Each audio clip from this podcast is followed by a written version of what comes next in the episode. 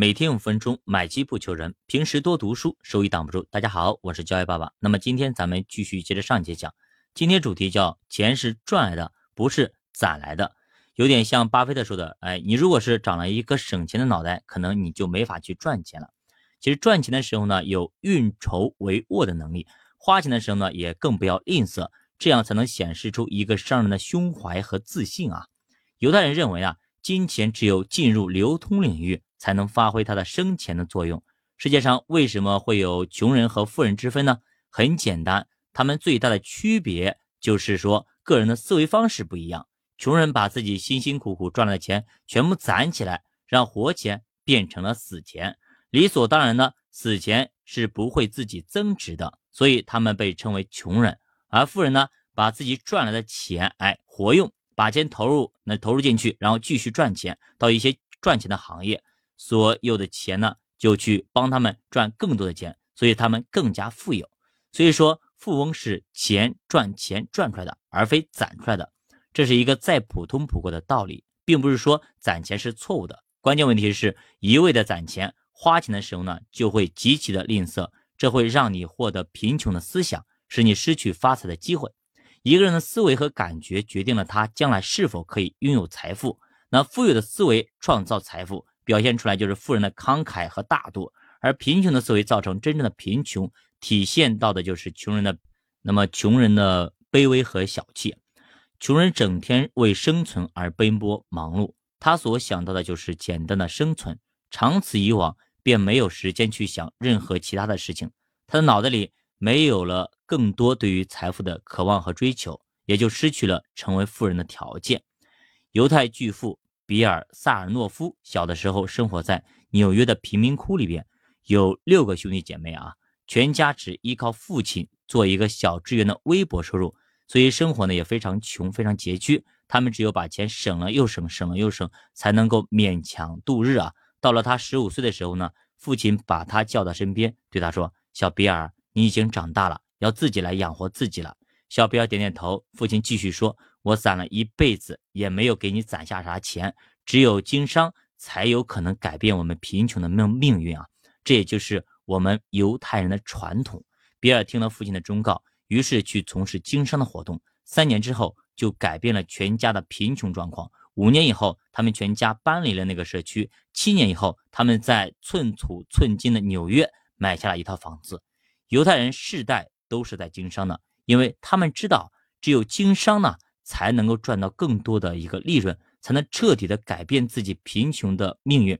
一代代犹太人在经商中赚取了让世人瞠目结舌的一个财富。赚钱是一个智慧的思维，你想要成为一个富人，不但要有智慧，还要付出行动。只有这样，才能跻身到富人的行列，才能进福布斯排行榜啊！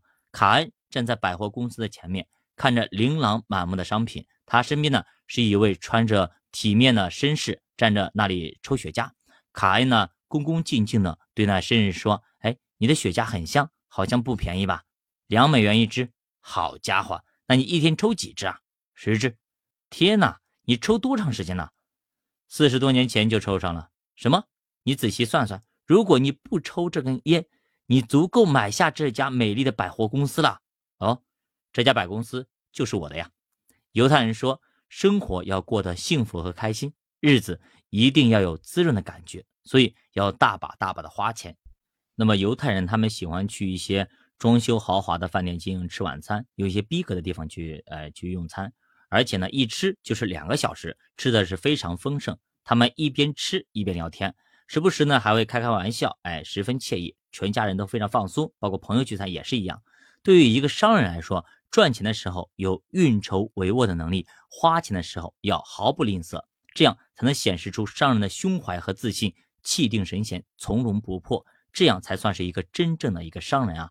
那么，乔治·肖伯纳，那么他在他的这个《芭芭拉市长》中这样说啊，他说：“最大的罪行和最坏的罪行是贫困啊，财富是进入社会的通行证，而穷人则是罪恶的开始，因为很多穷人为摆脱贫穷的生活状态而采取了非法的手段去获得金钱。”从而走上了一个犯罪的道路。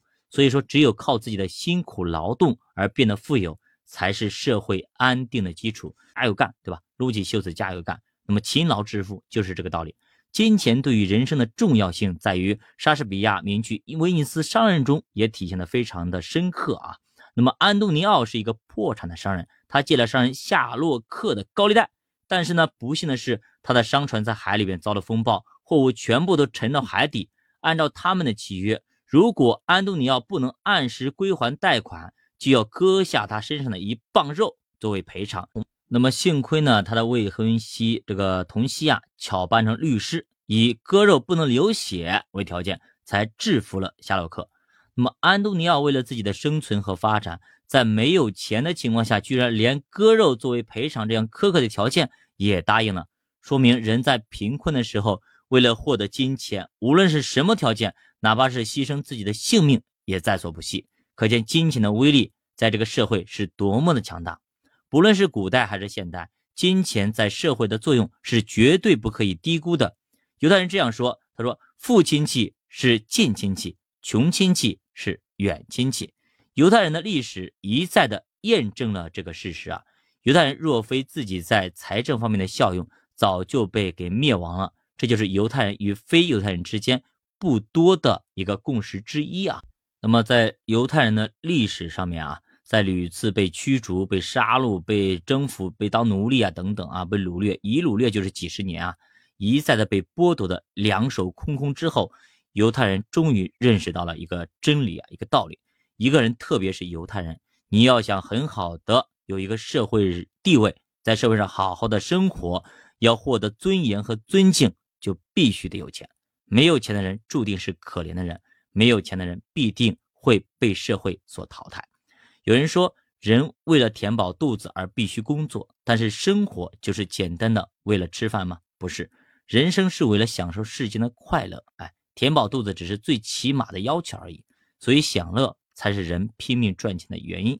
一个犹太人见了另外一个人，就问对方说：“你多大了？我五十了，那你还可以享受十年呢。”这个犹太人问一个老人他多大了，似乎很不礼貌，但是他的回答告诉了。他的人生态度，他的生命还有十年，应该好好的享受这生命中的最后十年。犹太人始终认为啊，活着就是为了享受，人活在世界上就是应该尽情的享受。犹太人活到老赚到老，他们对于死亡具有一种平和的态度。一旦知道还能活几年，就会抓紧这几年享受和赚钱。一位住在芝加哥的犹太人啊，已经七十岁了，却要买一套很豪华的公寓。别人觉得很奇怪，问他：“哎，你年纪这么大了，估计也就没有几年的寿命了，你还要这么大的房子干嘛？”哎，毕竟当时呢，他七十岁，当时呢，呃，他这本书写的比较早啊，那时候估计人平均寿命也就七十多啊。那么这老爷子就反问道：“说难道只有几年的寿命就不能享受了吗？哎，要享受自己的生活，这样才是有意义的人生啊！”犹太人不赞成过分的节俭，塔木德说啊，当富人没有机会买东西的时候啊。他会认为自己是一个贫穷的人。如果自己拥有了金钱，却守着他们不松动，把他们紧紧地攥在自己的手里不花，是愚蠢的，更是贫穷的。比如说葛朗台，哎，犹太人认为啊，即使追求神圣的精神生活，也不应该让自己贫困。信仰上帝和追求享受是可以相提并论的。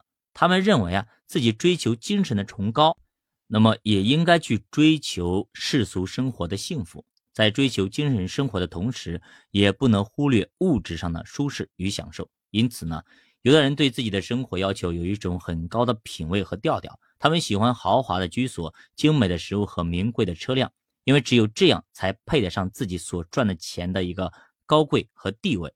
犹太人这样享受生活，并不是说他们不会节俭，在他们看来，为了赚取更多的利润，就必须节俭不必要的一些资金。但是犹太人也同样认识到。赚取财富是为了更好的生活，他们在日常生活中买自己喜欢的东西，并愿意为这样的高贵的名贵的东西付出代价。在纽约这样的大城市里，经常可以在晚上看到，哎，装修豪华的中国餐厅和意大利餐厅都坐着非常绅士有风度的犹太人，他们和他们的家人朋友一边吃着精美的食物，一边亲密的交谈，那惬意的神态让人羡慕不已。他们毫不吝啬的把白天赚来的钱花出去。那么他们也通常啊，为了一顿精美的晚餐而一掷千金，为了享受，他们是愿意花钱的。那今天的这个节目有点长啊，本来我想多唠几句呢，就不唠了。作者理解呢，可能是表层方面的啊，其实更深层次的，我大家给大家点一下，什么意思呢？其实犹太人他们认为啊。所有的一切都是上帝所创造的，哎，给到我们的，就让我们去享受的，不管是空气啦、大山啦、物质等等，都都是 OK 的。他们信仰上帝，也也把这些所有的赚来的东西不是自己的，是上帝赐给他的。然后他们把会把十分之一，假如赚了一个亿，好，会把一千万奉献给了上帝。然后呢，剩下九千万，然后自己进行一个分配，他会会拿出来一部固定的一部分来和家人。朋友、亲戚、同族等等，一起来欢聚在一起，享受这上帝赐予的美好的食物。就这一切的一切都是别人的，他们只是管家而已。如果你有了这种心态，你还会拼命的去攒攒钱、去存钱吗？对吧？这心态是不一样的。所以说，呃，作者理解呢，可能是表层方面来说的。他们认为要享受生活，no，他们是在享受上帝所赐的美好的食物而已，和美好的一切的一切。他们只是管家，他们要利用这一切来享受在世界上不多的时间，因为毕竟在世也就几十年，一定要好好的去珍惜。所以这种心态下，就会造就说他表面上看起来是这样的一个情况。好的，教外读书陪你一起慢慢变富。如果你对投资感兴趣，可以点击主播头像关注主播新米团，跟主播一起探讨。